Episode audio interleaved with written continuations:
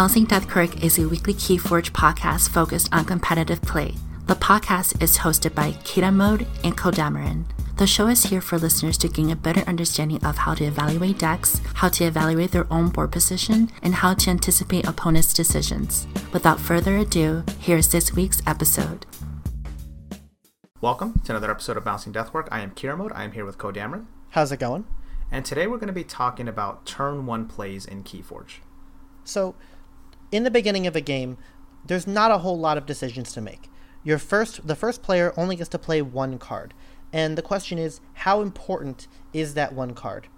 We think that the the first turn play sets the tone for the game, but ultimately is not super influential to it. But it is an important moment to talk about because first you have your mulligan, and then you have your first turn, and you want to be playing a strong card. So we've kind of organized some thoughts on how to craft your strongest early game in your first turn or two. Okay, so uh, yeah, we have it as a three tier system that are relevant. So the first tier is exactly what you'd expect it. It's um, busted early game cards plus deck enablers. So the busted early game cards are the usual suspects. It's your hunting witch, your succubus, your ember imps, your um, what's it called? Uh, the new one, the dusk witch. Mm, like any sort of witch. card or like mother, any sort of card that like if I play a turn one and you can't answer it, it just like gets out of control. Those types of cards have excess value turn one. The, the reason they're so strong on the surface is you get their value right away. If you can put your opponent down to five cards in a succubus right away, or even threaten a toxin that's going to do a similar thing, that is incredibly strong. And ask your opponent, can you answer it? The second reason that they're so good is because your opponent isn't set up to answer it right away. If you play a succubus mid game, then it has inherently less value because maybe they have just some three cost Dexter or some unit floating around that they're going to ram into it. If you play it on turn one, it has a much higher chance of getting that value early. Yeah, like I have to specifically have something that immediately deals with it for it to get off the table and that's where where those cards get value. And then the other type of card that we have in tier 1 is deck enablers. So if you are a racing deck and you have soul snatcher in your deck you want that card as fast as possible. You also want cards like um, speed sigil mm-hmm. right? Like like artifacts or other creatures that enable your deck to function. Or another good example is um, one of the decks that i have is a deck that has three regrowths and a piranha monkeys. So i really want the monkeys early because now all of my regrowths just become better versions of Poison Wave. Right. So, and this, know, different decks have different enablers. And this is a big part of knowing your own deck. Uh, part of this is knowing the matchup, but really, if you're looking at the tier one stuff, the matchup doesn't matter. You yeah. want these cards in the table early; they're going to be strong no matter what. And typically, they're the usual suspects because if you play the mid game, they're gonna die.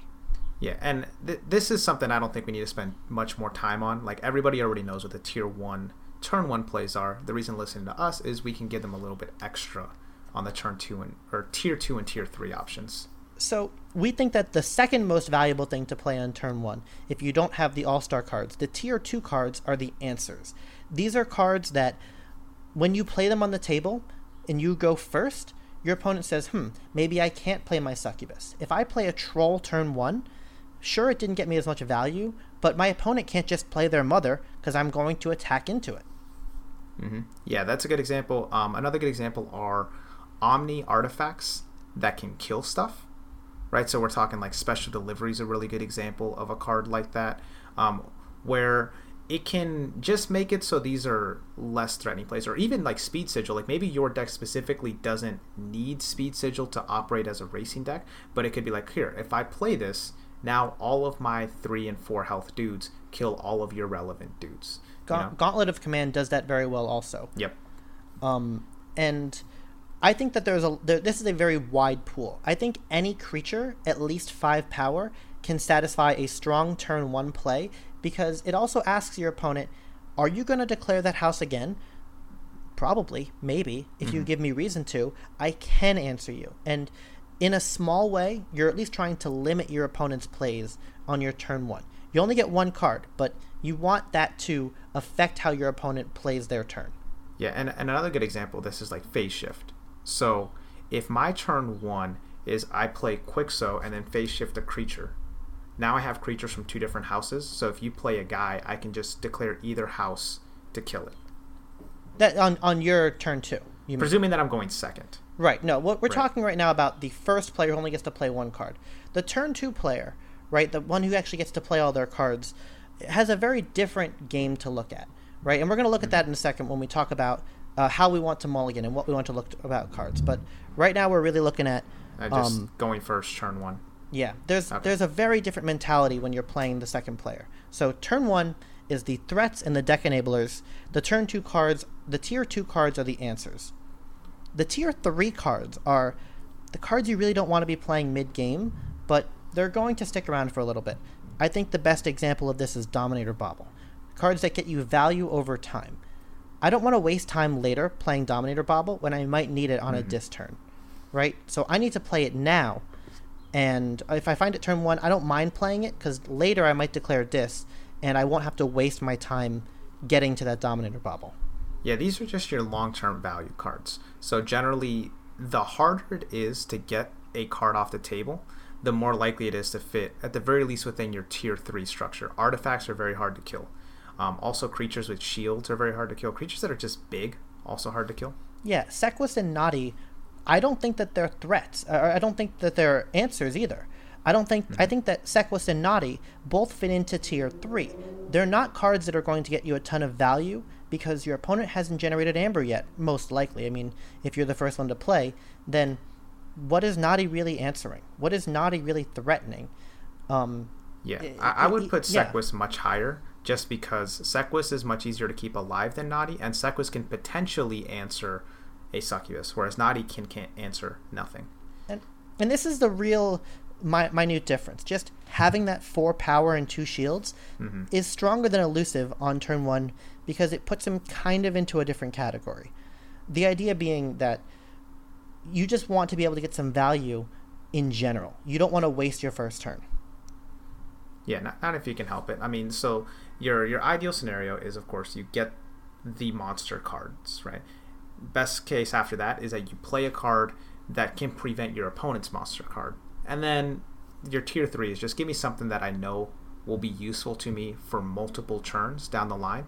Like what I don't want to do my turn one is I don't want to just play a card that like does nothing. You know, like a like a small like I don't want to play a dust pixie turn one. I think I think a, a good example of a card I don't want to play turn one is Lab Work. Lab Work feels like a really cool turn one card because you have to start digging through your deck quickly. But there's a couple things that I don't like about it. The biggest one being it has the same amount of value if I were to play it on turn two. I didn't put any threats on the board, and be playing Lab Work. uh, It does feel like I'm setting up a bigger turn later, but I didn't gain anything by going first. Right, going first really Yeah. means that you get to put a permanent on the board, and it gets to affect the game state going forward.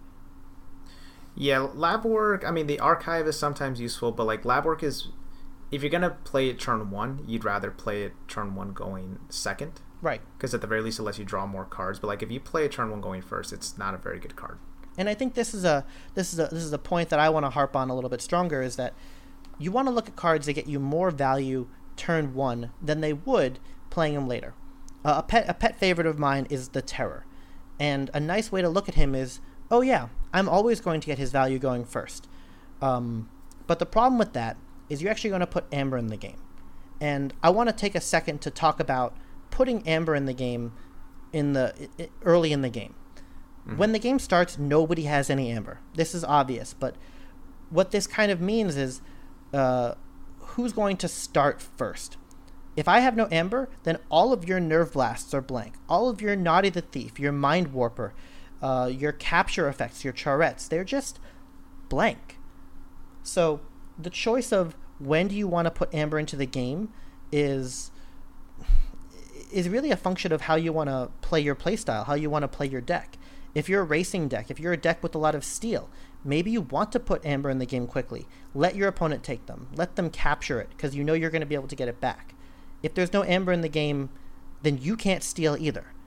And knowing if your deck wants to put amber in the game is a thing that you should consider when you're going first.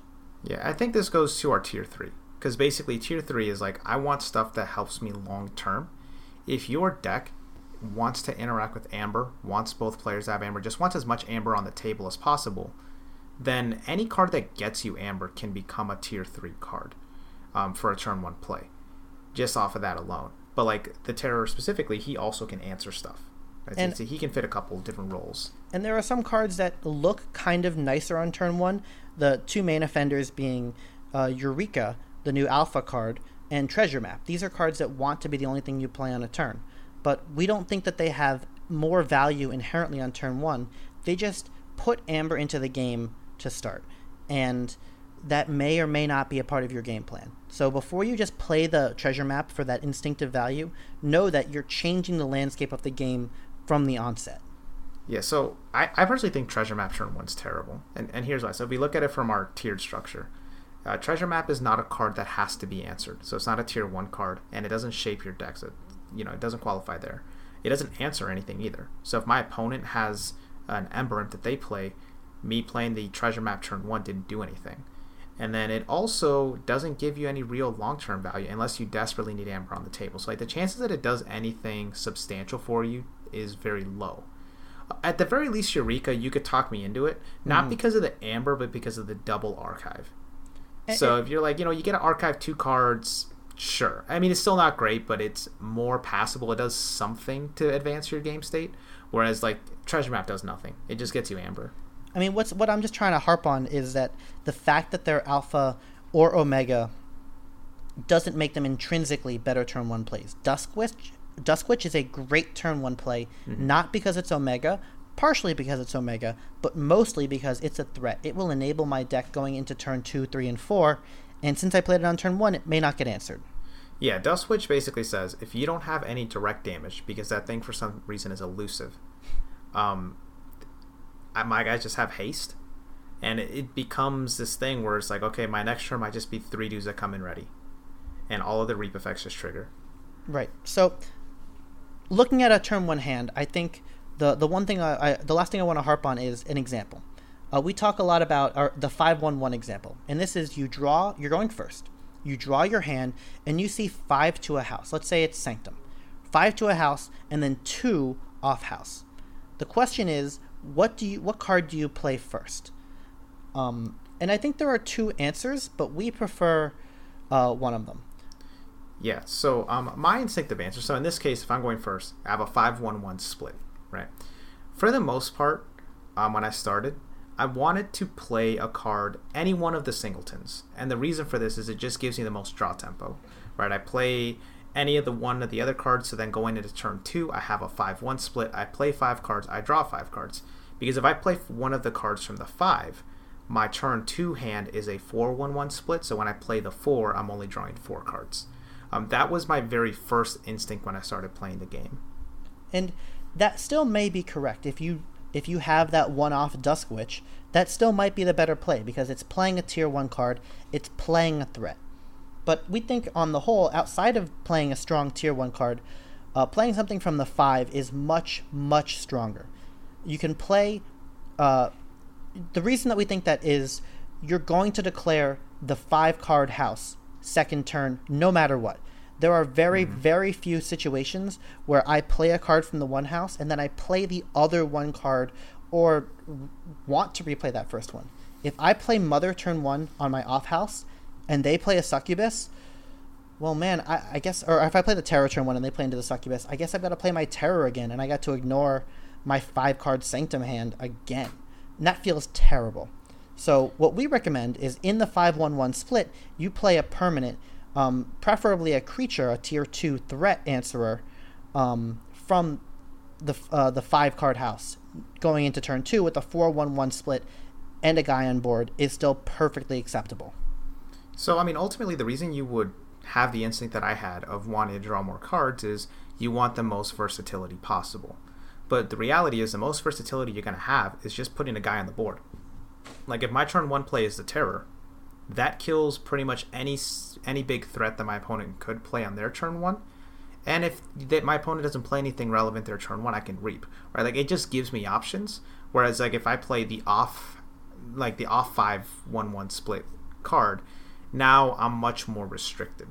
and that extra card that I draw, like that versatility is nice, but it's not as nice as just having an answer pre-made on the board that you know you're going to be able to trigger the next turn. Right. So that's kind of how we look at that first turn. Is you want to play a, a, a strong card, and you also want to be looking at what you're going to be declaring turn two, and if you need to be declaring that same house again, you should consider that. Um, but before that, before turn one happens, you kind of have a turn zero which is the mulligan. And the mulligan is a very personal uh, decision. Uh, everyone has different opinions on the mulligan, but the way that we look at this is that player one, the, the player going first, only plays one card. So player one can mulligan for any specific card. If I want to find my speed sigil, I should be mulliganing for that most of the time, unless I find a strong hand. Player two has to mulligan for a hand. They have to be able to look at their hand and, get, and go, okay, I want to. I know what I'm looking for. I'm looking for three to a house, maybe two to a house, and I should really have a bad hand before I mulligan it away. Yeah, I. The way I try to think about it is, if I'm going first, how much better can my hand get? If I'm going second, how much worse can this hand get? Mm. Because what you don't want to have happen is like if I go, let's say I go first, and my opening hand split is like a three-two-two, which is theoretically the worst hand split you can have. Um, like I can just get a four card hand very easily if I mulligan that.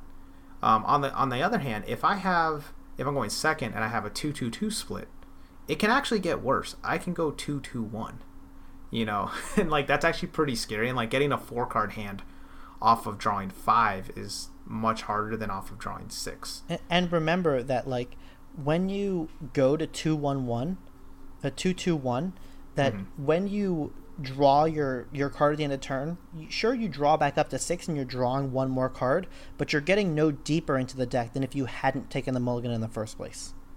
Yeah, the other thing that we that the other reason we think about it this way is like if you think about like our tier list that we talk about, so like having the tier one plays, right, like the deck shapers and the super powerful creatures, those are way better if you are the first player.